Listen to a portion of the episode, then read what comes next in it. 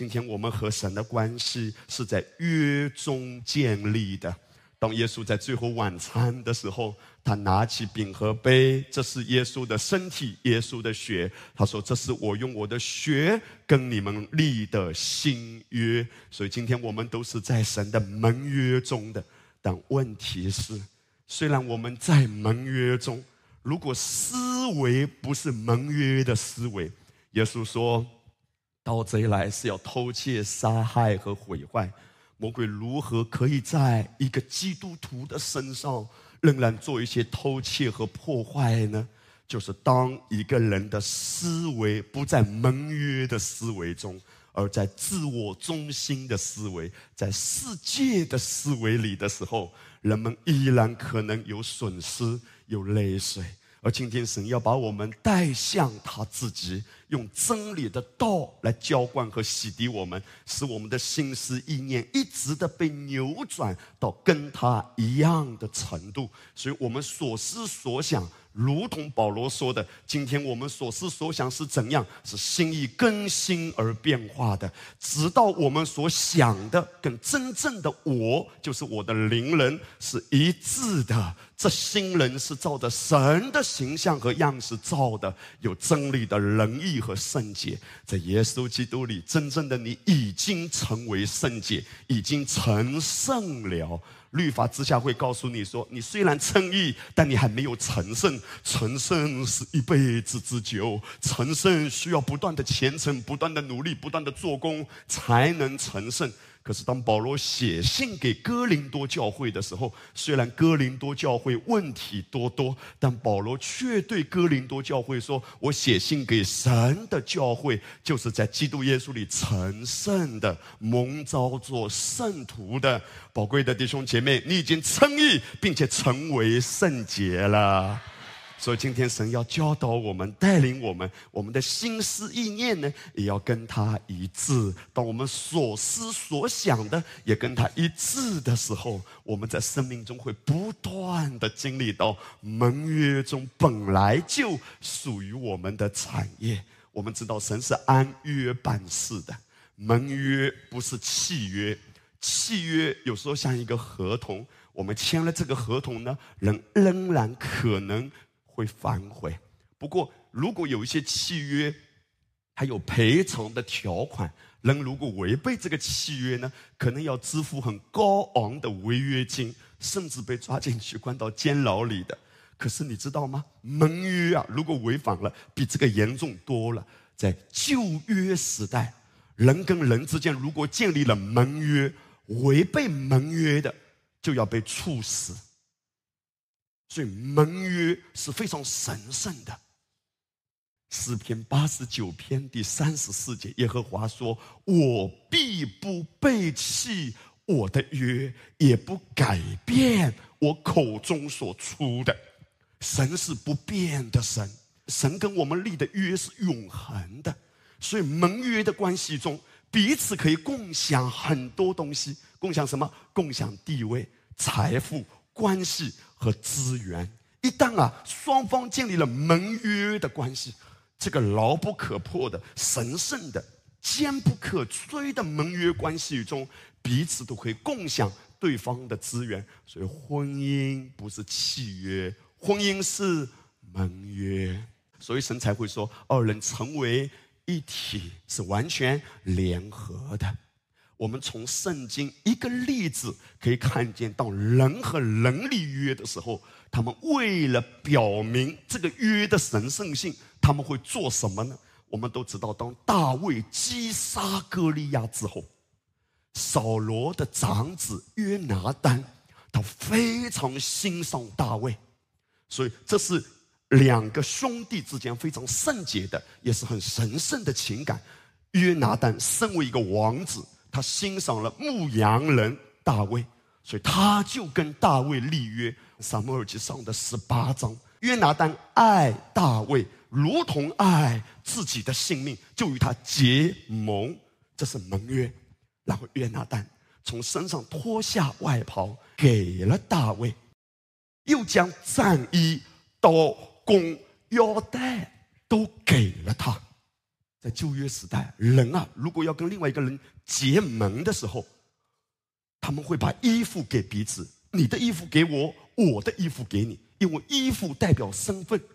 如果一个人的身份是乞丐，另外一个人的身份是王子，那么乞丐将要跟王子同等的地位，他可以享受王子的资源。所以人通常都愿意跟。比自己更有地位、更有能力的人结盟。此外呢，还要把彼此的刀枪互换一下。如果外袍外面带了刀枪，你的刀给我，我的刀给你，什么意思？刀是代表征战，意味着接下来你的征战就是我的征战。此外，他们还可以共享财富的。这就意味着，如果两个人结盟之后，当一个人需要用钱的时候，他来找另外一个人，他不会说：“来把你的钱给我。”他会怎么说？“来把我们的钱包拿过来。”这就是婚姻关系嘛。但是弟兄和弟兄之间呢，也可以这样结盟。说约拿丹，他从属灵的眼光辨别力看出大卫是非常与众不同的。他就跟大卫结盟，宝贵的弟兄姐妹，其实这也是预表着今天在基督里，我们被圈在这个盟约中，人都愿意跟比自己更有能力和地位的人结盟。可是主耶稣，他竟然愿意谦卑自己，跟我们联合在一起。结盟意味着什么？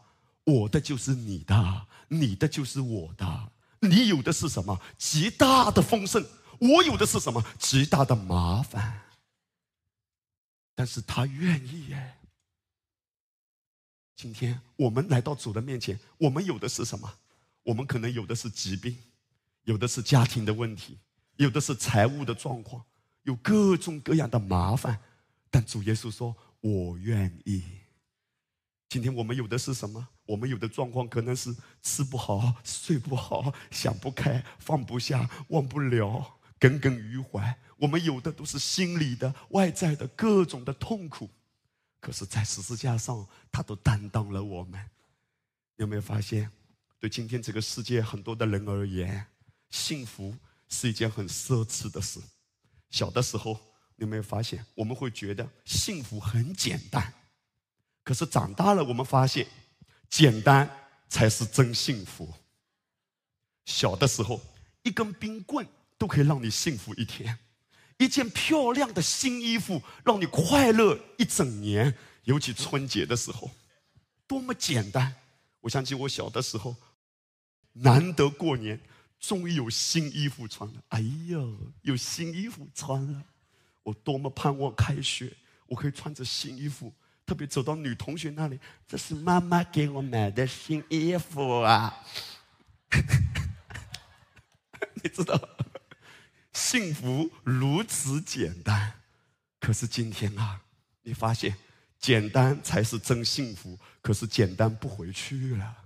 有时候我们思虑愁烦，我们很多的复杂，我们想变得单纯，都回不去了。但是今天，在他的爱里，在他的道里，他要不断的洗涤我们，在这个神圣的盟约里，还要恢复你简单而幸福的生命。大卫有盟约的思维，一旦有盟约的思维啊，眼光就不一样，话语就不一样，选择就不一样。撒母耳记上十七章，那讨战的就是属加特的菲利斯人歌利亚。以色列众人看见那人就逃跑，极其害怕。大卫问站在旁边的人说：“有人杀这非利士人，除掉以色列人的耻辱，怎样待他？这未受割礼的非利士人是谁呢？竟敢向永生神的军队骂阵吗？”他说：“这个人是谁啊？竟敢！哇，什么叫气魄？”那一个在盟约中的人，知道自己的产业和权柄是什么的，他是不容许敌人在他生命中耍花招、偷窃和瑕疵的。可是整个以色列的百姓尤其是扫罗这个领袖，因为他没有盟约的思维。为什么我们可以看出大卫有盟约的思维呢？因为大卫讲了一句话，叫“未受割礼”。因为神跟以色列百姓立约的其中一个记号就是受割礼，受割礼代表这一群的人是分别为圣的。所以大卫知道我是分别为圣的。今天圣愿你知道你是被分别出来的，你是不属世界，被迁到神爱子的国度里的。这是盟约的思维。大卫说。我们不一样，所以大卫说：“这个人是谁？这个敌人是谁？这个仇敌是谁？”圣愿你有这种看见，魔鬼岂可偷窃我的健康呢？魔鬼岂可偷窃我家人的关系呢？魔鬼岂可偷窃我的财物呢？魔鬼岂可蒙蔽我呢？魔鬼岂可在我的生命中做这些搅扰的工作呢？没门的。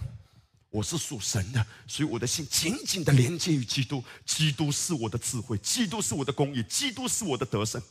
我可以得胜有余。一个有盟约思维的人，他会越发紧密的连接基督，以及在这重重的迷雾中看清前面的方向，而做正确的选择，并在每一次毒箭射来的时候，不会轻易上当，因为他总是用神属灵的眼睛、超越的眼睛去看待他所面对的重重的问题。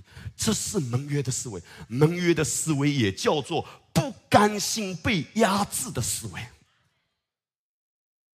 因为你本来可以更兴盛的，你本来可以居上不居下的。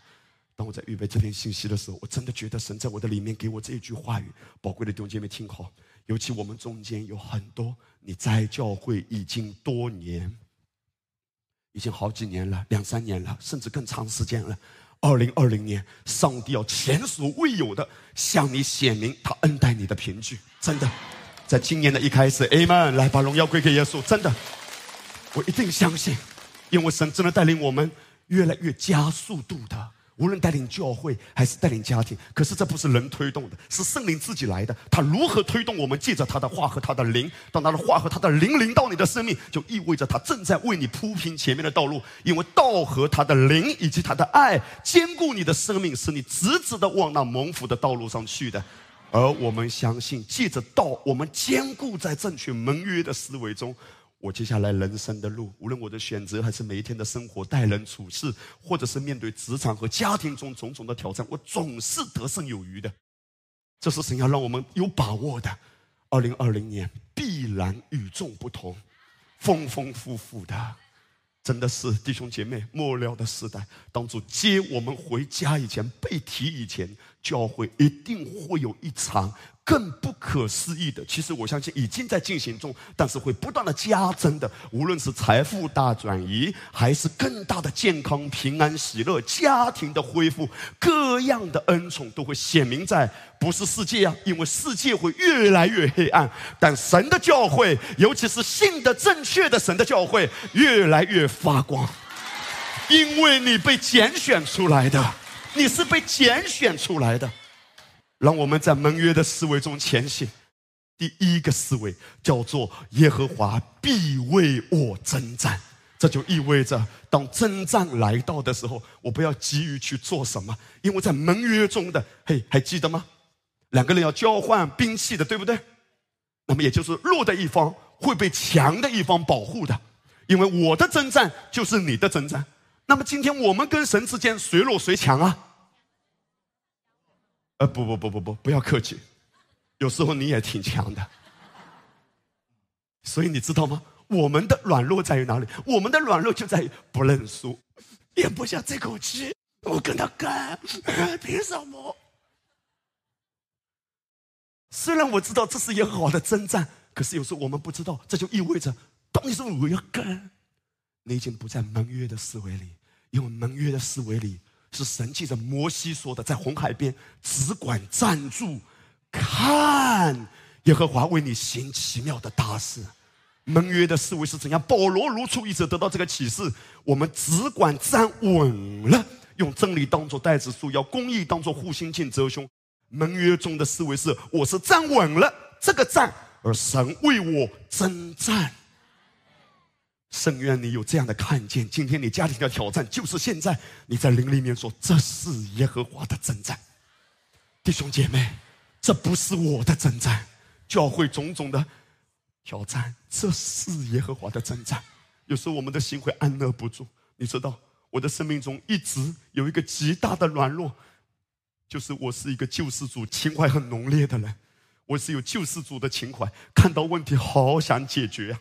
你说为什么想解决吗？其实里面没有真的安息和信靠。有时候啊，我们教会中这个需要改善的，那个需要改善的，这个需要进步的，几乎每一个点都需要进步嘛。进步成长空间很大嘛。当我着急的时候，其实追溯根源，你知道是什么吗？是惧怕，怕被别人说你这个牧师做的不够好。可是惧怕的根源是什么？是良心的亏欠感，良心上觉得有罪。你依然觉得自己不够不够，可是神带领人是要成长的。如同你刚才看见牧师的两个孩子带领大家领圣餐，也许你的孩子还不能这样子做，没关系，不要跟牧师的孩子比。这两个人今天领圣餐，家里已经练了很多遍了。你以为生下来就会领圣餐吗？所以每一个人都知道我在什么季节里。有时候我们一跟人家比呀，一比较睡不好觉。哦，弟兄姐妹，这是耶和华的征战。大卫的生命中，因为他有盟约的思维，当他面对征战的时候，他的反应是什么？我们可以从中有很多美好的学习。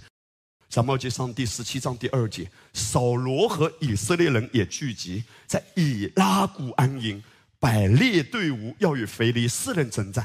从菲利斯营中出来一个讨战的，出来叫嚣的，名叫歌利亚。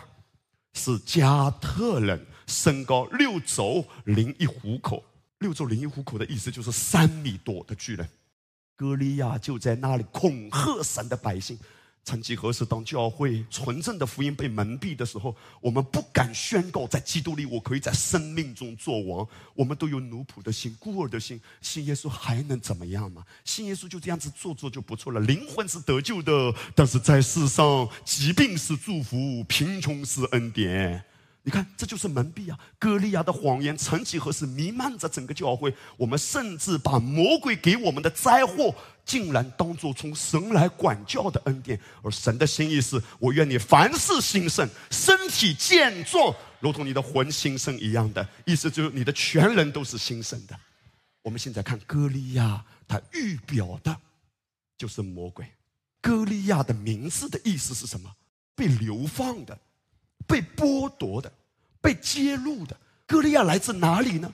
来自加特，很奇怪，加特的意思叫酒榨，魔鬼，原先是三个天使长之一，弟兄姐妹有印象吗？约柜上面有几个基路伯？我相信原先是三个的，因为基路伯就是天使长，所以另外一个已经堕落了，所以基路伯现在。两个在月柜上，你知道，当撒旦他堕落成为撒旦之后，他原先是在天上的，而堕落的这个原先在天上是管理敬拜的这个撒旦，原来这个天使长啊，他身体上面就有很多乐器的，他不是拿着乐器，他的身体就像一个乐器一样，是极其荣美的。神创造他，可是他因为骄傲，他觉得自己已经可以像神一样了。后来他就堕落了。当他堕落之后，变成了撒旦这个天使长，然后在他的里面就开始生成了一种思维，叫做被流放的思维，被流放的心态。一个被流放的心态是什么心态？充满苦毒的，充满定罪的。这就是你发现雅各说啊，如果一个人不是与神同行，是跟世界同行。是接受魔鬼的谎言。雅各说：“这样的智慧是属地的，属情欲的，还有属什么？属鬼魔的。鬼魔的是什么？”雅各书三章第十七节、十八节，在何处有嫉妒纷争？魔鬼的计谋是什么？就是他自己里面充满的都是被流放的苦毒、嫉妒纷争。所以，凡是靠近他的。都会充满嫉妒、纷争、苦毒啊、愤怒啊。有时候啊，你可能在职场或者在社会上遇到一些人，哇，脾气暴躁的不得了，甚至做一些事情啊失去理智，完全不讲理呀。有一些的人看起来可能是很高智商的，或者人看起来是很好的，可是有时候他控制不住的时候，他情不自禁的时候，其实他里面有一些压制在他身上，这些属灵的压制。因为魔鬼本身是被流放的、苦毒的、暴躁的、很愤怒的，所以当一个人的里面如果没有被主的灵充满，没有被主的爱和主的道充满，他沾染了这些世上的灰尘和污秽，在他的里面的时候，他也会情不自禁的流出这些东西。一个杯子装的是牛奶，流出来的不会是可乐。装的是清水，流出来的也不会是酸奶。装什么，流出来就是什么。奉耶稣的名，告诉你个好消息：你里面装的是圣灵的活水和基督丰丰富富的道存在你里面。宝贵的弟兄姐妹，这就是保罗说的：要把基督的道丰丰富富的存在我心里。所以，歌利亚为什么叫嚣、讲话这么恶毒，给人恐吓？事实上，他有一个孤儿的心。很多人逞强，不是他真强，而是他懦弱。懦弱的人往往会逞强。很多互相比较，比得过骄傲，比不过自卑，根源都是自我中心。其实这都是被流放的心态。今天，当我们在基督里得安息之后，你的收入既或不像从前某一年那么高，神的平安如江河永留在你心间。因为你知道，你不是被流放的，你是被看顾的，你是被供应的。暂时或许走过低谷，但他必领你进入丰盛之地。你不是被弃绝的，你是在盟约里的。这就是神要让我们有的思维，不要看眼前，不要看眼前。一个人看眼前，那是因为他整个心啊，实在太小。他不懂得爱的启示，如同小孩子一样的。举个例子来说，如果一个孩子被抱在一个陌生人怀里，他妈妈走在前面，儿子妈妈妈妈妈妈妈，妈妈抱他就天下太平。如果妈妈说我不抱你，让这个人抱你，天塌了。你知道为什么？因为对他来说，妈妈的拥抱就是我的满足。今天对你来说，天赋的拥抱就是你的满足，而天赋已经应许你，永远跟你绑在一起，必不丢弃你。无论这个世界发生什么样的环境，你的家、你的环境，你要知道，我是在盟约中的，我是被拥抱、被供应的。启示录十九章十五节，有利剑从他口中出来，可以击杀列国。他必用铁杖辖管他们，并要踹全能神烈怒的酒炸。酒炸预表神的烈怒。现在把它连起来解释：歌利亚来自加特，它的含义就是因着神的烈怒，所以他被羞辱、流放和剥夺。在歌利亚的思维中。他总是感觉到一种愤怒，因为他自己活在愤怒之下。撒旦堕落了，被流放了。说歌利亚所呈现出来的，全部都是流放者心态。今天我们来到好牧人的怀中，他要修复我们的一点，就是让我们不再觉得自己是被流放的。主啊，我是你所深爱的羊。我不是孤苦伶仃的，我是被看顾的。而魔鬼他千方百计，就是你是流放的，你是被弃绝的。你看你的领袖都不接纳你，你看这个人涨工资了，你没涨工资。你看这个人今年分到花红了，你只有妈妈给你的一朵小红花。我们就感到被弃绝了。甚至某一个人没有跟你打招呼，某一个人没有跟你微笑，你都感觉被弃绝。魔鬼会千方百计把一种流放者的心态塞进来，那种思想，你觉得我哪里不好？我哪里比不过人家？或者人会自卑，我就是糟糕，我就是糟糕。流放者心态，这个人是非利士人歌利亚。非利士原文的含义就是在灰尘中打滚的，而灰尘代表悲哀和定罪。总而言之，歌利亚。它是代表魔鬼，那么它的表现除了从属灵含义解释它名字，我们还可以从他的装备来解释。你知道，在末了的时代，仇敌一个作为，就是当教会被提之后，他将显明出来的，就是敌基督六六六。在圣经里面，六六六这三个数字是代表敌基督的。我不知道有人在别人的评论下面写六六六什么意思？啊，就是祝福他哇，你表现的真好，六六六。在这段圣经里，我们刚才读的，其实出现了六六六。撒摩记上十七章，歌利亚身高六肘，零一虎口，六出现了一次。第二，歌利亚的铁枪头重六百舍克勒，所以几个六了？两个六了。那么还有一个六呢，隐藏在其中。我现在让弟兄姐妹看歌利亚的装备，打游戏的人一听到装备眼睛就亮了。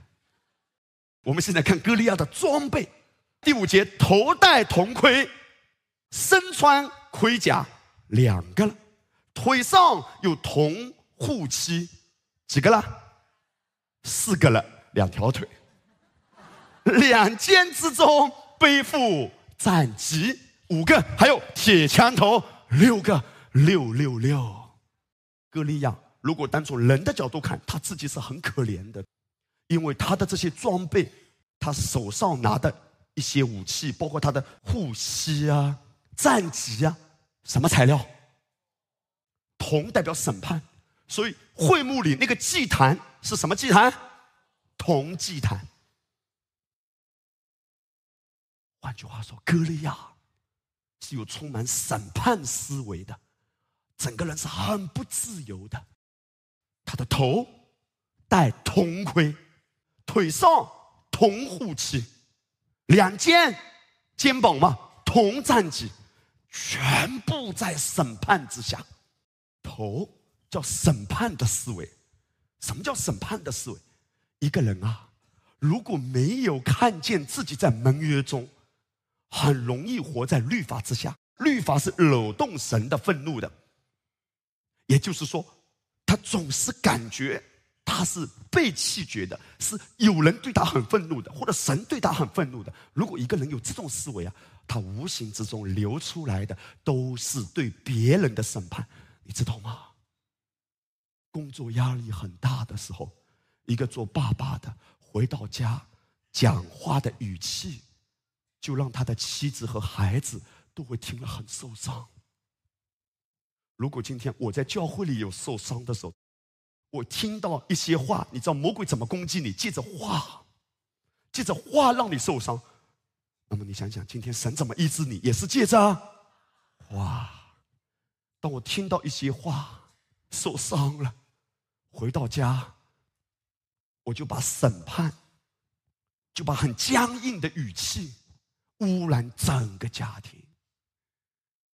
很多人今天活在头上戴着铜盔的光景中，他每天戴着铜盔去公司上班，戴着铜盔去哪里工作，戴着铜盔在家里做家务，戴着铜盔去处理各种大小事，甚至一个传道人戴着铜盔来讲道。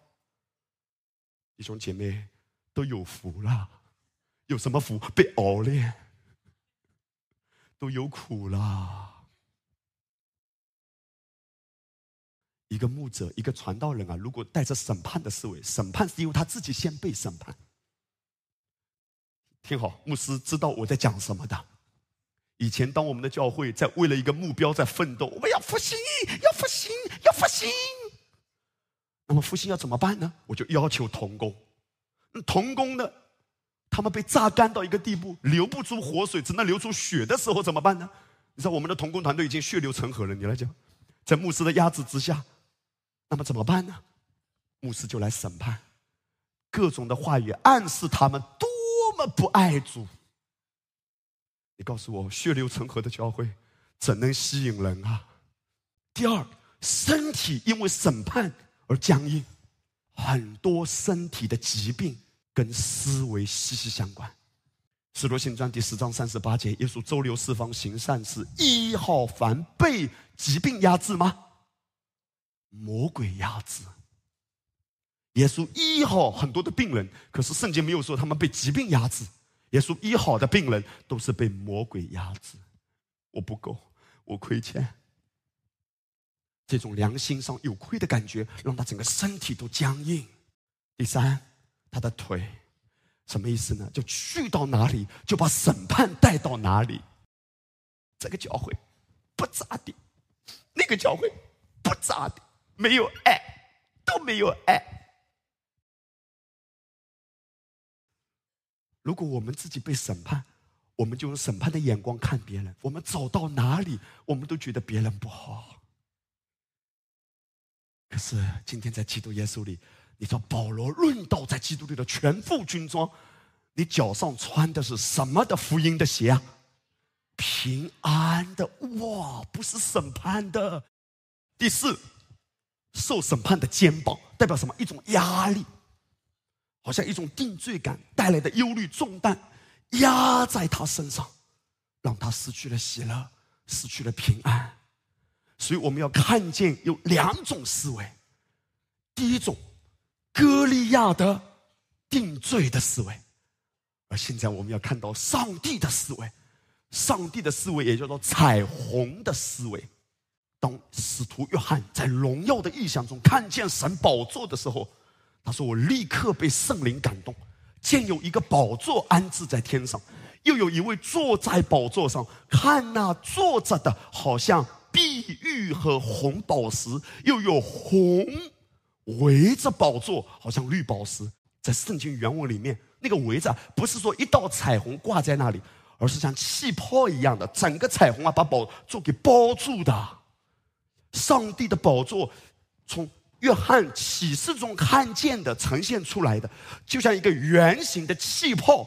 它呈现出来的是七个颜色的彩虹，把整个神的宝座给包围住。神的心意是说：我的宝座是施恩的宝座，不是定罪的宝座。今天我们不是来到定罪的宝座前，而是来到施恩的宝座前。哈利路亚，Amen。这是神的宝座。哈利路亚。现在我们看歌利亚在哪里叫嚣？我若杀了他，将他杀死，你们就做我们的仆人，服侍我们。因为没有盟约的思维，扫罗和以色列百姓很恐惧。魔鬼怎么来攻击你啊？他记得话让你恐惧，因为新闻告诉你有金融危机，新闻告诉你有很多战争，新闻告诉你有很多瘟疫和病毒，让你都不敢出门，而且到一个地步，这也不敢吃，那也不敢吃。魔鬼的计谋就是让你不是活在平安里。我不是说什么都乱吃，可是你依然要相信，每一天当你拿起饼和杯的时候，当你吃进耶稣的身体，吃进耶稣的血，你身体每一根血管和细胞正在被净化。弟兄姐妹，Amen 的，正在被净化的。当你吃进来的时候，因为耶稣知道整个世界已经堕落了，为什么他要给你圣餐？因为他要告诉你，这个世界吃什么都不安全的。你想要再安全，也只是相对而言的。无论如何，这个世界已经堕落了。地上本来是没有荆棘的，人一堕落，所有地上的刺就长出来，就伤害人的。神原先所创造的都不是伤害人的。你看到，连狮子、连老虎都是顺服在人的权柄之下，不会咬人的。可是今天啊。一只蚊子就可以把人给咬到病床上哎！当人堕落，全地都堕落，你怎么保障在地上是没有平安的？耶稣说：“在世上有苦难，但是告诉我们一个好消息：我有饼和杯。”主说：“我知道，虽然你尝试很努力的尝试自我保护，但仍然是有限的。这是为什么？他要为我们设立圣餐，因为宣告你已经脱离死亡，你已经不再受疾病的辖制。”哈利路亚！与此同时，我们也要被提醒：我今天听什么话呢？我是听歌利亚的话。还是要听神的话。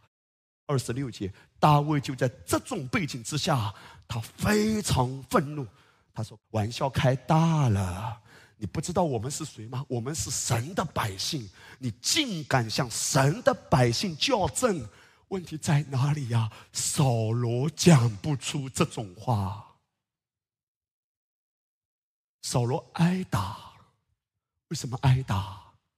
因为不明白真理。民因什么而灭亡？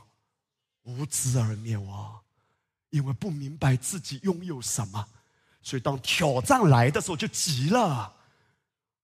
我们都不敢夸口，包括牧师在内。一旦啊，我们的思想啊，不持续的领受主的话啊，你没发现，家庭一有挑战来，你就急了，你就急了，你不知道怎么办了。今天神要来带领我们明白，先回到你的盟约里吧。我是有盟约的，有盟约会怎样？这是耶和华的征战。我们中间，包括在直播点的，有没有一些弟兄姐妹？你今天坐在这里，正在有一些事情让你着急，让你担忧，让你惊恐。你被骗了，谎言进来了，神负责你，你是神的百姓，这未受割礼的竟然向你较正，没门！神必然为你征战，他一定出手，上帝一定为你出手。当一个人里面没有平安啊，圣经甚至谈到什么，他的肉就发抖。所以我常常开这个玩笑，肉发抖还发出声音叫抖音。然后会怎么样呢？然后我们就快快出手啊，自己征战，快快出手叫快手。哎呀，我们又抖音又快手啊，每天真的是被榨干啊。但是今天要提醒我们，有平安如江河。弟兄姐妹，大卫为什么可以这样与众不同啊？因为大卫知道我属谁。重点不是我有什么，而是我拥有了谁。重点不是你有多少资产，而是你拥有了谁。重点不是你拥有了多少地位和名声，而是你拥有了谁。一旦我真的知道我拥有了他。主啊，在我的生命中，一切的挑战，你来吧。这是二零二零年在一开始的时候，神要来提醒我们不要急，信靠的人必不着急。所以大卫就往前走，因为大卫知道这是耶和华的征战没有错，但是耶和华的征战不代表你什么都不做，不代表你辞职好了，反正天上掉面包，不，神也带领你去工作。神带领你去工作的过程中，你不需要跟别人比较，也不要急于求成，还是工作，还是生活，该谈恋爱的也要恋恋爱嘛，不要一祷告，抓天上掉下个林妹妹，真是大有信心，在整个以色列中我都没有见过呀。所以，该恋爱的去交往交往，可以约会，当然有分寸。所以，神带领我们说，他为我们征战，不是什么都不做，而是跟着他做。哈利路亚！大卫毫不犹豫的，他往前冲，因为他知道神与他同在，神带领他前行。奉耶稣的名，二零二零年，可能在你的前头有很多挑战，不是什么都不做，也不要急于做，而是跟着主的脚步，一步一步的前行。你的每一步都是恩典之路，Amen。神必然带领你。现在我要进一步跟弟兄姐妹看见，当你跟随耶稣的时候，会有拦阻。我们从接下来大卫击杀歌利亚之前遭遇的拦阻，简单的总结：当大卫击杀歌利亚之前，他面对三个拦阻。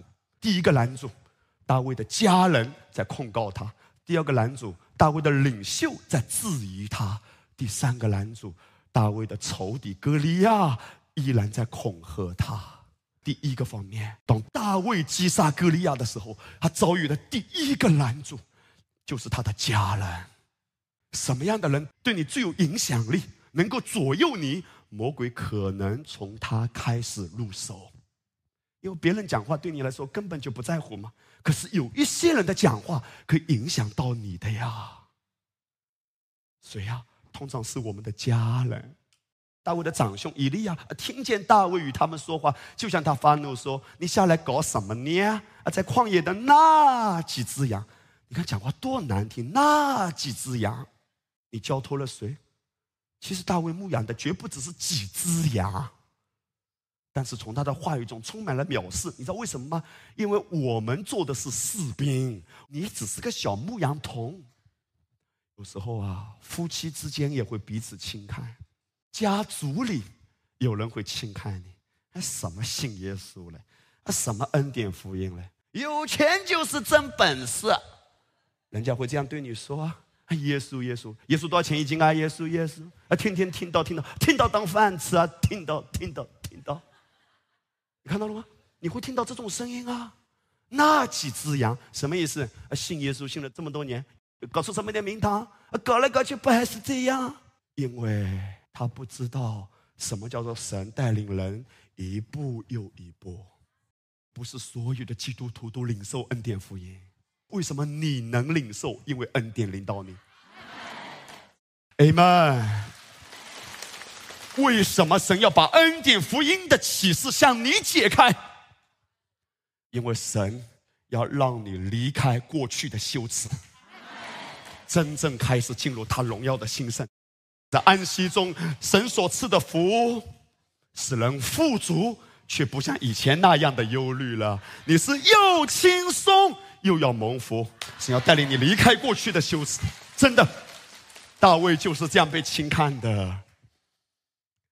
但是不是看眼前？大卫的反应是什么？头发甩甩，大步的走开。这就是大卫的反应。大卫就离开，转向别人。我不是叫你离家出走。我是说，你的思维不要一直关注，不要一直听那些负面的。有一些时候，家人呐讲一些定罪的，彼此定罪的，抱怨的，在所难免。神要帮助我们，有时候我们要快手，你了解吗？因为我们一开始在抖音嘛，我我受不了了，受不了了，所以我就想快手，掐死你！还记得有一个妻子要掐死她的丈夫吗？掐死你！听说被掐的即将是要成为神荣耀器皿的牧师。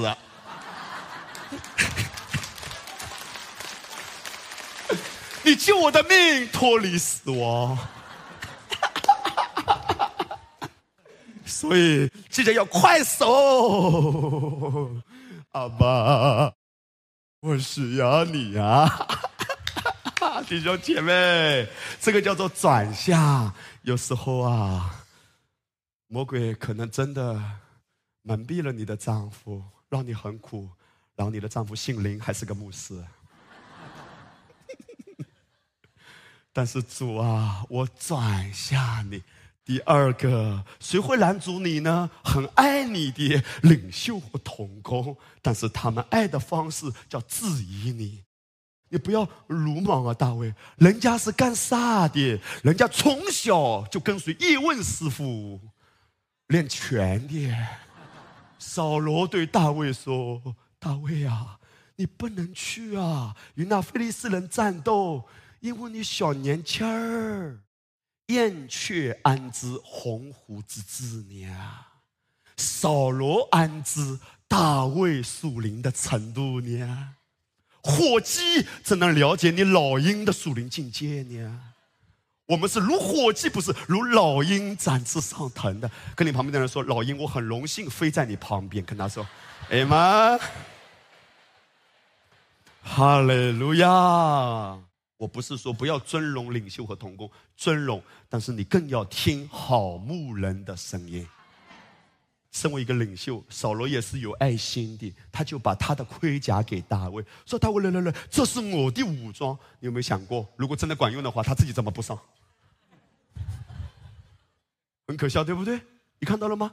如果这个东西真的有用，真的保护自己，你上啊！反正这个能保护你，就说明人把他自己都无能为力的思想，想强加在你身上。今天，当你领受这纯正的福音，你宣告我在生命中做王。有人会耻笑说：“嚯，哎呦，信耶稣信疯了啊，天天领圣餐，天天抹膏油。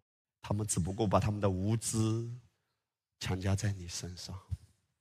当你透过十架的完工，有这个启示来领受饼和杯和恩膏油的时候，洪恩将呈现在你的生命中。第三，魔鬼会控告你。”大卫奔向歌利亚的时候，魔鬼怎么定罪他？菲利斯人观看见了大卫就藐视他，因为他年轻，面色光红，容貌俊美。菲利斯人对大卫说：“哎呦呦呦呦，你把我当狗啊啊！”就指着他的神咒诅大卫，又对大卫说：“留意啊！”他先对大卫说，又对大卫说：“魔鬼怎么样拦阻神的百姓？”接着说，接着话语，接着你看到微信文章的话语，接着你看到娱乐节目的话语。有时候你听了一些别的世界上杂七杂八的声音，你的心都静不下来了，因为那些话语把你的心绪打乱。我要奉耶稣的名如此来说，弟兄姐妹听好，我真的祷告的时候有这个感动。二零二零年，我们的教会中很多，你在教会可能已经多年，今年是你生命中最不一样的一年，一定的。哪怕你刚来教会，神都可以恩宠你，学习跟主领受一个恩典。今年。将是我对基督的话语最饥渴的一年。我不允许魔鬼的话语占据我的心，我要让基督的话语牢牢的抓住我。哈利路亚！一切都是借着话语。告诉你个好消息，大卫根本不听这些谎言。我常常读到耶稣讲的一句话，我总是深被触摸。耶稣说：“魔鬼在我里面，他是毫无所有。”什么意思？魔鬼一句话都不落在我生命中的。当魔鬼把谎言塞给你，接着一些谁呢？你的同事，或许，甚至有时候不小心，接着你旁边的弟兄姐妹把一些负面的话给你，他也是被蒙蔽了，也是说出一些定罪和负面的。也不要定罪他，因为我们都有这种软弱。但魔鬼可能会利用一些的人，无论家人、敌人，魔鬼控告你，奉耶稣名，你的态度是什么？抖落这些身上的灰尘。在基督里，我是自由的，得胜有余的，让基督的话语像水一样的冲刷这些灰尘。话语思维很重要，思维话语看见得胜彰显。什么样的思维，什么样的话语？顺道一提，如果要减肥的弟兄姐妹，不要再说“哎呀，我的腿是万年大粗腿”，听好。你要对自己的腿说：“哎呀，我的腿细的呀！”对着自己的腿说：“我的腿细的呀！” 哈利路亚！话语有能力的，什么样的思维，什么样的话语，先在思维中看见吧。神借着话语让人翻天覆地，借着道，道就是神。你面对道的态度，就是面对神的态度。当你听到牧师讲一篇道，你怎么对待这篇道，其实就是怎么对待神。哦，弟兄姐妹，魔鬼的话语在你生命中完全没有能力，基督的话语丰丰富富。四十八节，大卫急忙的迎着非利斯人往战场跑去。你看大卫的态度，跑去。当一个人啊，里面啊被基督的话语充满，被圣灵充满的时候，啊，真的是无所畏惧。我要往前奔跑，我真的不受敌人的恐吓。你看到魔鬼在他前面啊，设置了重重的障碍啊，甚至连今天你来聚会，都可能被魔鬼设置了一些障碍。你本来可能今天都不一定能成功的来到这里聚会，包括直播点的魔鬼多么不希望你听到基督的话语啊！所以魔鬼一个很大的拦阻就是不要让人聆听主的道，所以他就设置拦阻，不要让人经历得胜。对你我今天而言是借着道凡是兴盛的吗？我在昨天晚上预备这篇信息的时候，预备大卫，神带领我提醒我。我自己回头去听以色列第二集，在亚杜兰洞，我们中间有人可能听过，在那一段话，我告诉大家，我听完这一篇信息，因为在以色列，我的分享全部都是在那一刻，或者在提前的几十分钟，圣灵感动，都不是之前提前预备好的，都是当下的话，当下的话，所以我知道那个是从圣灵来的这些话，我自己回头去听，在亚杜兰洞，我就一直反复听了，听了很久。我要被主的道先服侍，我不要关注说我要讲成什么样，我反而要关注说我要被喂养。原来有些时候神要让你对自己说话的，怪不得大卫都如此宣告，他自己宣告出来。他对扫罗说：“我以前在放羊的时候，有狮子和野熊来，我就把狮子撕裂，野熊打死。”其实大卫这个话也不只是讲给扫罗听，也是讲给他自己听的。上帝怎样在曾经与我同在，现在继续与我同在，我跟上帝绑在一起。大卫鼓励他自己，鼓励他自己，提醒他自己，用上帝曾经的作为来提醒他、喂养他。弟兄姐妹，唯有能够拖住你的是基督的刀啊！当你面对挑战的时候，不要先去寻求人的意见。你看到大卫后面跑啊，这是什么样的态度啊？大卫是在说：“来吧，什么环境都好啊，什么挑战都好，魔鬼你有什么计谋都好，我不怕，因为我知道主你与我同行。一个被主的道占据的人，怎么可以这么勇敢、这么潇洒、这么有力量呢？是的，当主的道真的占据你的时候，原先你对你的家人都很失望，这个家你都不想回，那个脸孔你都。不想面对，可是当主的爱、主的道，大卫在鼓励他自己，充满我，充满我，充满我。回到家就有力量微笑了，回到家就有力量拥抱了。因为当你被主的爱融化的时候，你知道你的家人也需要爱。他们之所以干巴巴、讲话很强硬，因为缺爱。可是当你被充满，哈利路亚，不一样。原先你跟他们可能都看起来差不多，在你公司同事中间，他们讲话强硬，你也强硬，凭什么我吃亏？可是现在你竟然说对我吃亏吧？因为主不让我吃亏的，主必照他荣耀的丰盛，使我一切所需用的都补还在我生命中的。当你被爱充满，被道充满，一切都不一样了。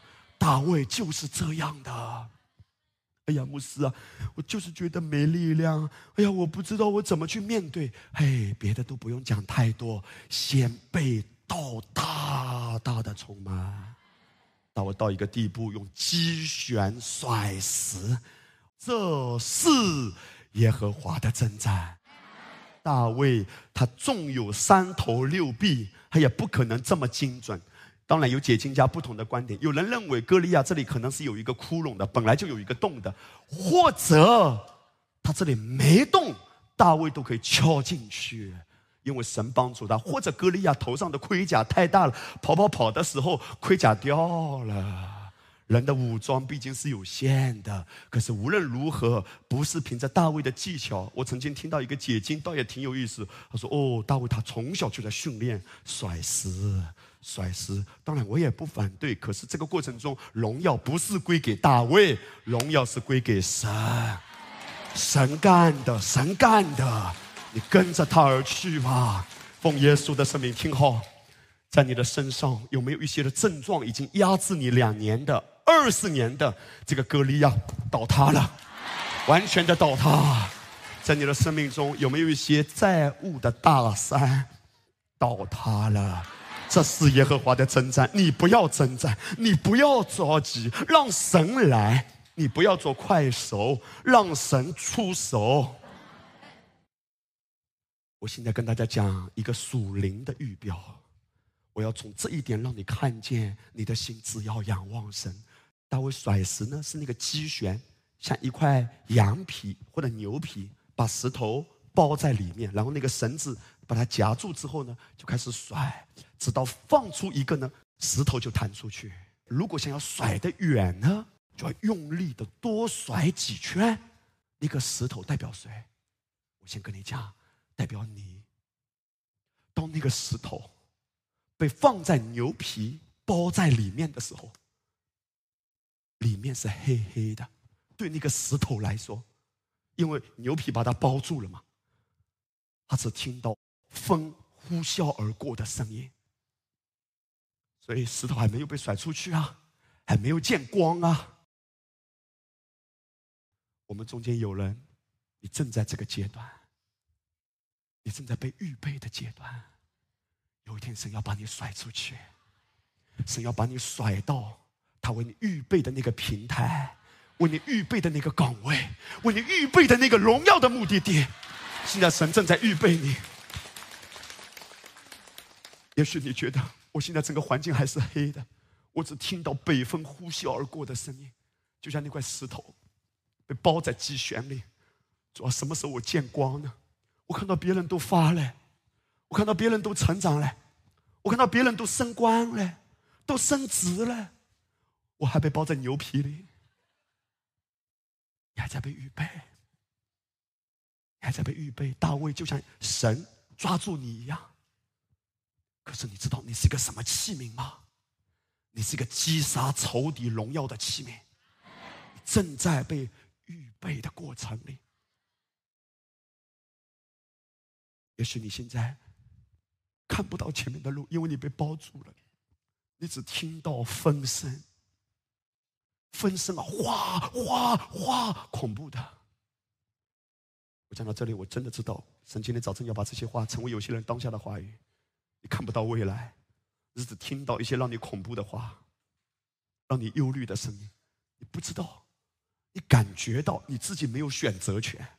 你感觉到在一些事上你是很被动的，嘿，有没有一些的人，你在一些事上你很被动，你无能为力了？说主啊，现在决定我这笔钱能不能到我手上的，不是我说了算，那个人说了算。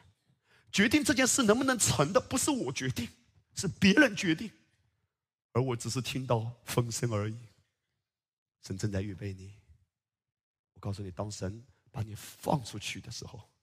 会超过你所求所想那一颗石头，从来没有想过它会成为上帝所用的石头，而且被记载在圣经里。今天你也没有想过，原来你是被预备的活石，你不是死的石头，你是活的石头。我们是神预备的活石，是要建造神的灵宫，你成为整个教会极大的祝福。在你被预备的时候，不要灰心，因为这是耶和华的征战。正在预备你，哈利路亚！来，把荣耀归给耶稣吧，哈利路亚！我的弟兄啊，你正在被预备吗？我的姐妹啊，你正在被预备吗？看不到前面，只听到一些声音。神说：“走下去。”大卫依靠的不是世界的方法，大卫依靠耶和华。我们用诗篇六十三篇来总结大卫整个生命的特质。神啊，你是我的神，我要切切的寻求你，在干旱疲乏无水之地，我可想你，我的心切慕你。主啊，面对我的家，我知道我自己无能为力的。主啊，我切切的渴慕你。大卫的秘诀是什么？就是在盟约中拥有被爱的思维和感受。大卫在击杀歌利亚之前，他讲了一句最精彩的话。他说：“因为征战的胜败全在乎耶和华，他必将你们交在俺们手里。”我们一起来读原文的指引，来一二三。因为这是耶和华的征战。他必将你们交在我们手里。大卫知道这是耶和华的征战，而对大卫来说，他能做的是什么？活在你的爱里，我活在你的爱里。然后呢，我跟随好牧人的声音。神说动，他就动；神说甩，他就甩。知道吗？这是一个活在得胜中的秘诀，就是先活在爱里，先活在他的话语里。以至于你的整个思维啊，是在盟约中的。神看过我的，神不丢弃我的。虽然我也许现在正在某一个很深的低谷里，神不丢弃我的，他必不丢弃我，必不撇下我。我是有盟约的。大卫杀了歌利亚之后，他把那非利士人的头带到耶路撒冷。犹太的拉比，他们都认为大卫把歌利亚的头带到耶路撒冷。埋在哪里呢？埋在耶路撒冷的北边，那座山，后来被称为各个他山，也称之为独楼地。后来，属天的大卫，道成肉身来到世上，他为了完成救赎之功，他被放在各个他山上的十字架上。那座山被称为各个他山，也叫独楼地。独楼地的意思就是死人的骨头。现在这个山呢，因为被开发，已经面目全非了。几十年以前，人们还能依稀看到这座山的轮廓。现在那个大一点的图片，独楼地旁边就是一个公交车站了。而在几十年以前拍下来，那座山就像一个死人的骨头。那个头颅代表的是什么？代表的是定罪，代表的是控告，代表的是死亡的头颅。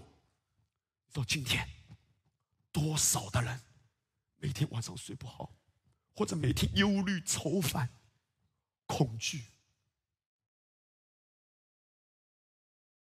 在十字架上，耶稣基督的宝血流下来，什么意思？今天在基督耶稣里，耶稣的宝血淋到了你的身上。一千五百年之后，大卫曾经埋下歌利亚头颅的各个塔山，属天的大卫。十字架在他的头上，就意味着他粉碎了一切死亡的权势，阴间的权势不能胜过你了。耶稣基督彻底粉碎魔鬼的头颅。今天在基督里，你是得胜的，不再忧虑，不再定罪，不再死亡，不再恐惧了，因为耶稣基督的宝血大能的成就了十架之功，粉碎一切魔鬼的头颅。十字架就在头颅之上，什么意思？踩在脚下。今天基督如何，你在世上也如何。十字架已经得胜了。耶和华所赐的福使人富足，并不加上忧虑。你富足，但是轻松的富足。加拉太书保罗说：“基督既为我们受了咒诅，就赎出我们脱离律法的咒诅。”因为经上记着，凡挂在木头上都是被咒诅的。今天耶稣基督在十字架上被咒诅，这便叫亚伯拉罕的福，因基督耶稣可以临到外邦人，就是我们因信得着所应许给我们的圣灵，而圣灵来做什么？当我们今天讲到这是耶和华的征战，这是耶和华的征战，难道耶稣要再死一次吗？难道上帝要从宝座上跳下来打魔鬼吗？当然不是，魔鬼已经失败了。可是今天我们说这是耶和华的征战，什么意思？是说圣灵把基督得胜的果实显明在你的生命中。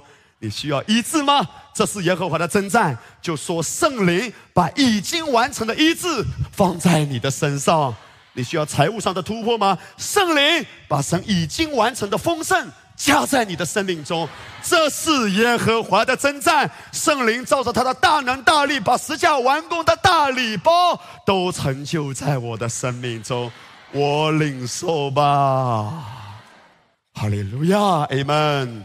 这是耶和华的征战，我因信得着应许给我的圣灵，我在盟约中。第二个方面，在盟约的思维中，坦然无惧的领受不配得、不应得、白白赏赐的恩惠吧。今天十字架的完工，耶稣用宝血所立的新约，已经把你带进来了。恭喜你，你已经移民了，你已经从地上移民到了天上。约拿丹后来就跟大卫立约了。他跟大卫立约的时候，彼此之间交换衣服、交换武器。约拿丹的父亲。扫罗想把大卫扫地出门。扫罗一辈子做的工作就是扫，看到谁不爽他就扫，他就扫。你知道发生什么事？其实大卫从来没有想过谋害扫罗，但扫罗里面有流放者的心态。你知道发生什么？大卫为了不跟扫罗起冲突。他躲避扫罗，而事实上，你不要忘记，当时以色列的四围啊，还有很多敌人的。其中一个很强大的敌人就是菲利斯人。其实，菲利斯人是很害怕大卫的，因为他们知道大卫是一个勇士。大卫把他们的歌利亚给干掉，也就是说，大卫在整个菲利斯的营中，我想求他们的心理阴影面积。他们一想到大卫。他们就毛骨悚然，草木皆兵，风声鹤唳，如履薄冰。可是他们并不害怕扫罗，因为他们知道，曾经到歌利亚叫嚣的时候，扫罗纯换尿不湿而已。可是大卫呢，把他们最大的英雄直接干掉。可是当大卫为了不跟扫罗冲突，他躲避的时候，菲利斯人知道现在俺们要弄扫罗了，因为大卫不在了。后来扫罗还有他的儿子约拿丹跟菲利斯人征战，都被杀死，因为大卫不在。你知道吗？当扫罗死了之后，大卫应该开心，对不对？没有，因为大卫尊荣神，他说扫罗是耶和华的受膏者，扫罗就做了一首整本圣经最感动的一首哀歌。大卫做哀歌，调扫罗和他儿子约拿丹，且吩咐将这歌交到犹大人来。所有的犹大人他们都要学习。这歌名叫公歌，写在亚萨尔书上。歌中说：“以色列啊，你尊荣者。”谁呀？扫罗哎，他会这么尊荣扫罗？尊荣者在山上被杀，大英雄何进死亡。当这首歌被写的时候，扫罗已经被杀了。当扫罗被杀了之后，这个消息传到了扫罗的皇宫。你可以想象这个画面：有一个人火急火燎的跑到皇宫里大喊：“扫罗被杀了！”约拿丹被杀了，接下来整个皇宫乱成一片，大家拼命的逃啊！他们其实不是害怕菲利斯人来，你猜，他们怕以为谁会来啊？大卫，因为菲利斯人还在边境地区，不会一下子冲进来嘛。但是他们知道大卫可能趁虚而入。我们曾经都站在扫罗这一边的，现在大卫可能要来给我们满门抄斩啊！所以整个皇宫就乱了。撒下四章世界，扫罗的儿子约拿丹有一个儿子名叫米菲波设，是瘸腿的。为什么瘸腿呢？扫罗和约拿丹死亡的消息从耶斯列传到的时候，他才五岁。他乳母抱着他逃跑，因为跑得太急，孩子掉在地上，腿就瘸了。为什么这么急？因为有一个传话的嘛。一定有人传话过来说：“完了完了，扫罗死了。”他们马上就想到大卫要搞我们了。为什么？因为扫罗非常诡诈。我一定相信他曾经在皇宫的时候会传递这种观念给他所有的百姓和跟随他的士兵，包括皇宫的人，告诉他们说：“你知道大卫多么糟糕吗？大卫多么坏吗？”还一定讲大卫的坏话，所以就导致他们很恐惧，就逃跑。他们根本不知道大卫多么爱扫罗。有这属灵的预表是指什么？你听到什么道很重要，因为大卫预表的是主耶稣啊。有人把主耶稣描绘的很可怕，你若不爱主，小心神来管教你。听过这种话吗？很多的人把耶稣传的面目全非，很多人把耶稣传的跟魔鬼同工。我们说哦，为什么我现在遭遇了这个苦难？因为赏赐的是耶和华，收取的也是耶和华。对，这是圣经的话，但这不是神的心意哎，这是约伯的误解。就像耶稣当年，法利赛人看耶稣赶鬼，说耶稣是靠什么赶鬼？鬼王赶鬼，请告诉我。这是神的心意吗？这是胡说八道，魔鬼的鬼话。所以约伯对神有误解。哦，赏赐的是耶和华，收取的是耶和华。今天魔鬼偷窃基督徒的时候，基督徒说：“哦，这是主的美意，我甘心顺服。”神说：“你要拿起权柄，斥责仇敌，在你的生命中没有破坏，你要承受那五倍的补还。不要再把魔鬼的作为当做神的旨意了，这是谎言。可是扫罗代表什么？代表人类。”代表一个人类的权柄的领袖，他错误的把这种观念污染整个皇宫。如果一个传道人，他对神没有恩典福音的启示，把错误的耶稣的形象，借着他错误的理解呈现出来，请告诉我，弟兄姐妹是怕神还是享受耶稣啊？怕神。我甚至不止一次，曾经有人抓住我的手对我说：“我听到恩典福音以前，我都不敢再来教会了，因为一来教会。”他想到自己的好，还是想到自己的罪啊？罪，因为他很亏欠嘛，他很糟糕嘛，他生活中有很多失败嘛。可是罪在哪里显多，恩典更显多，岂不只是恩典令人悔改吗？今天教会界最让人忧伤的，就是多少的传道人还在教会中传递谎言，以及人们一来教会亏欠啊，他不知道属天的大卫真正的心是什么。大卫根本不是要来追讨，大卫要施恩。奉耶稣的名，你是一个传好消息的人。奉耶稣的名，你是一个传好消息的人，你是一个传正确福音的人。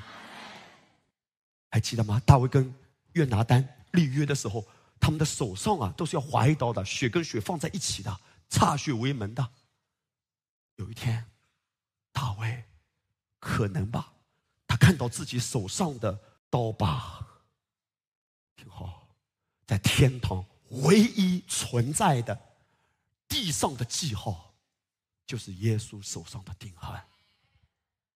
大卫看到他的刀疤，大卫想起了那个约，大卫就问说：“扫罗家还有剩下的人没有？我要因约拿丹的缘故向他施恩。”扫罗家有一个仆人，名叫喜巴，有人叫他来见大卫王说：“扫罗家还有人没有？我要找神的慈爱恩待他。”十八对王说：“还有约拿丹的一个儿子是瘸腿的。”他想到了盟约，哎，我跟约拿丹有约的，就想起那个约，我要照顾他的全家。这是大卫的想法。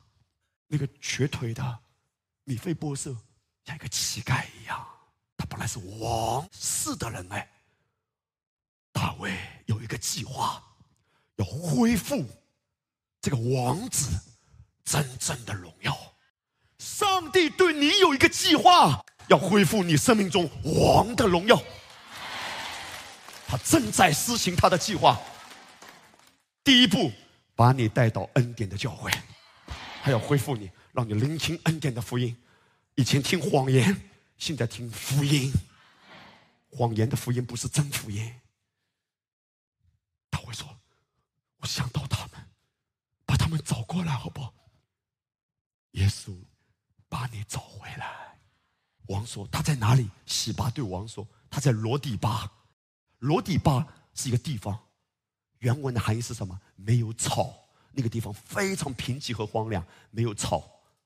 一个羊啊，没有草就瘦弱。”一个人啊，没有恩典的话语就枯干，整个状态米菲波色像乞丐一样，而且他是瘸腿的，意味着他不能行走。很多人虽然信了耶稣，但是他整个生命看起来混乱、压制。这是神的儿女该有的荣耀吗？上帝不甘愿，时候已经到了，反转要开始。有耳可听的就应当听，你们，你可以想象一下，当大卫派人去的时候，米菲波斯也许很紧张，找他的人就说：“大卫派我来把你接到皇宫。”米菲波斯大概想：完了，终于追讨到我了。早算账晚算账，终究是要算账，不是不报，时候未到。上帝早晚要弄死我。很多人的观念啊，每一天等着被上帝审判，没有平安。顺道一提啊，有一些的人，你等着身上生病。哎，我大概有病吧，我大概有病吧，我大概有病吧。哦，去检查了，没病，没关系，明年可能会来的。我告诉你啊，我为这样的人祷告过。他说：“雷牧师，我就觉得我身上有癌症。”我说你有检查过吗？检查了没有？但我就觉得有。你看到吗？这种谎言什么意思？很多人怕自己会生癌症，这种恐惧，怕被刑罚，怕被追讨。奉耶稣的名，谎言完全的离开你。被恩宠追逐，被富足追逐，被健康追逐，被恩典追逐。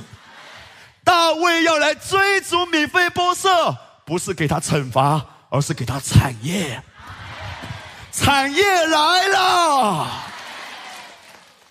约拿丹的儿子米菲波色来见大卫，伏地叩拜，因为紧张嘛，大卫说：“米菲波设，米菲波设说仆人。”原文说：“奴仆在此。”大卫说：“你不要惧怕。”发现没有？耶稣常常说了一句话：“不要怕。”当耶稣踏浪而来的时候，门徒以为是鬼怪。耶稣说：“不要怕。”当耶稣复活之后，门徒们在房间里祷告。耶稣过来的时候，门徒们很恐惧啊。耶稣说：“不要怕，那是平安的君王。”下龙。耶稣一说话，耶稣要给我们带来的平安。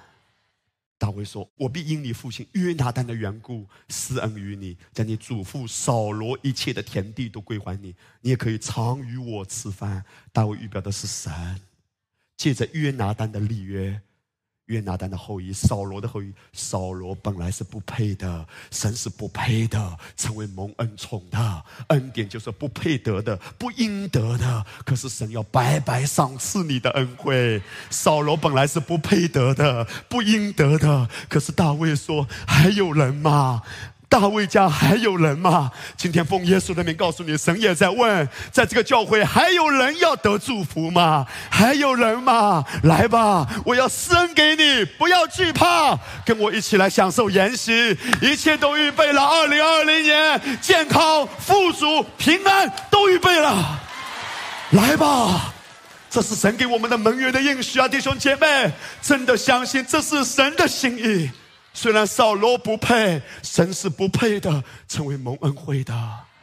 基督的信仰是让人大开眼界的，是地上的思维想不通的。怎么可能？因为人们说天下没有免费的午餐。神说对，确实没有免费的午餐，因为有的是早餐、午餐、晚餐加夜宵。确实没有只剩下午餐的那一餐，神要给的是恩典的大礼包。奉耶稣基督的圣名，还有人吗？神说还有人吗？因为我的恩惠太大了，我的丰盛太富足了。他后来告诉米菲波斯说：“米菲波斯，曾经扫罗家的产业都归还你。奉耶稣的名，神已经把你的产业都赎回了，都赐给你，都给你。这是我的大卫啊！”这是我的神，在那个神圣的门约里，平安如江河。当你踏出教会的时候，可能还是会面对许多的挑战，可是马上回来，回到那个盟约的思维里。我是有约的，与你有约，是生命的约。你的宝血洗净了我，我要安息在天父的怀里。多么的悲哀！彩虹围着他的宝座都是红，环绕着他的宝座，也环绕着你。彩虹环绕着你。我很遗憾，今天世界上那一首很流行的歌，他说跟着我左手画一个彩虹，但很遗憾，右手竟然还要画一条龙，何苦呢？画彩虹多好呀，还要画一条龙，这个叫什么？掺杂的福音。跟着我左手画一个彩虹，右手还是彩虹吧，在盟约里样样都不缺。最后大卫对米菲波设说：“常与我同席吃饭。”米菲波设说：“我是这样的不配，进门王这样眷顾。”大卫说：“不要怕，来吧，来吧，到我施恩座前。”这是一个多么美丽的故事！可这就是。你我生命的故事，弟兄姐妹，你的人生道路只有一种可能，越走越光明。阿门。信的正确，听的正确，说的正确，活的正确。我要让我的全家都来为大家一起来祝福，好吧？我请师母还有孩子，amen。来，那我们为主日学的小朋友祷告，好不好？好，阿哥来祷告了。阿弟，我们闭上眼睛儿。啊。耶稣让主日学的小朋友都会仰望耶稣。阿门。让他们都很健康。阿门。二零二零年来了，让小朋友们都很快乐。阿门。让主日学小朋友和主日学老师有很好的关系。阿门。阿门，阿门，阿门。我先来为家庭祝福，阿爸，我向你献上感恩，主啊，我们每个人的家，无论现在是在什么的状况中，都有恩典的。我们的家，无论是家人之间的关系，还是财务的状况，还是健康的状况，都是越来越兴盛的。奉主耶稣基督的圣名，主啊，若是家中有亲子关系需要被建立的，主耶稣，你在父母的身上、孩子的身上都一同的大能的运行。主啊，你感动我们，让我们这些做父亲的站对自己的角色，做妈妈的也站对自己的角色。当夫妻关系一同的在耶稣的爱里被恢复的时候，孩子亲子的关系也就自然而然能够被建造恢复了。主，我祷告每一户。的家在这一年都会有极大的荣光、爱和平安，要满溢在每个人的家中。我也特别祷告，若是有任何一个家庭渴望一个新的生命来到，或者是渴望再有一个新的生命来到，好事情就发生吧！就在今年，新事要临到。谢谢你主，我知道这个祷告是大有能力的。一人祈祷所发的能力是大有功效的，奉靠耶稣的名，哈利路亚！现在，Amen。我要为大家的职场为你来祝福，奉主的名，神的智慧就在你身上。奉耶稣的名，神要为你开道路，开道路，开道路。有新的连接要发生在你身上，有新的机会的门要向你打开。奉主耶稣的名，因为耶稣跟你绑在一起。没有定罪的感觉，只有被爱的感觉。软弱在哪里显多，恩典反而更显多。奉主耶稣的名，坦然的领受那不配得的、不应得的，却是白白要给你的恩惠。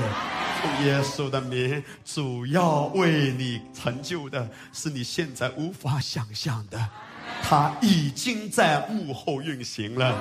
只要信，不要怕。主要是，我祷告，这一年我们每一个直播点都充满主的爱呀！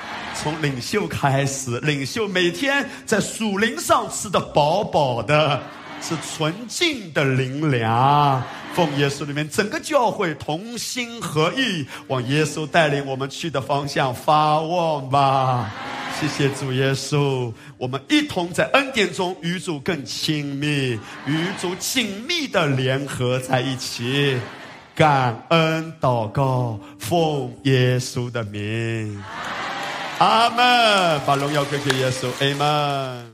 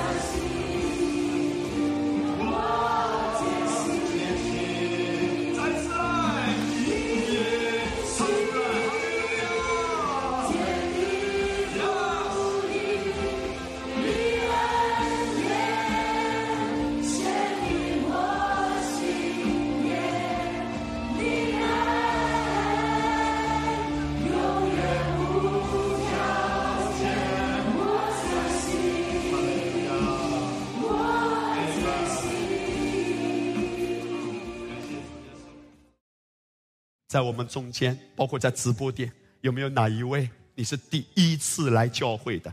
你来之前还没有接受耶稣的，或者你从来没来过教会，今天你来，如果你要接受耶稣的恩典，让这样的祝福也要临到你。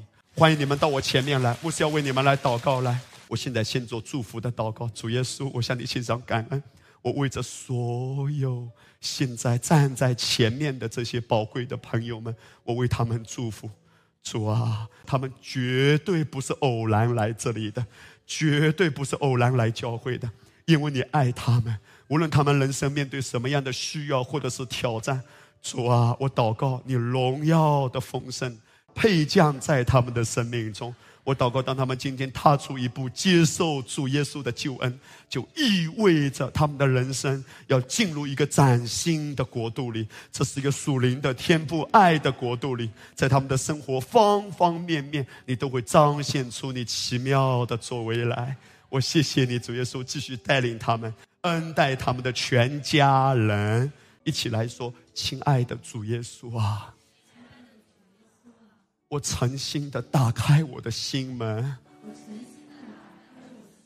现在我接受耶稣进到我的生命中，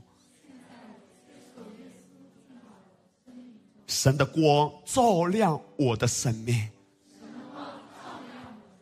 照亮我一生的道路，我的人生永远不在黑暗中。而在数天的光中，耶稣的宝血洗净我，使我成为义人。我接受耶稣的救恩，我已经站在上帝的门约中。从现在开始。上帝带领我的一生，保护和供应我，我感恩领受，奉靠耶稣的名，阿门。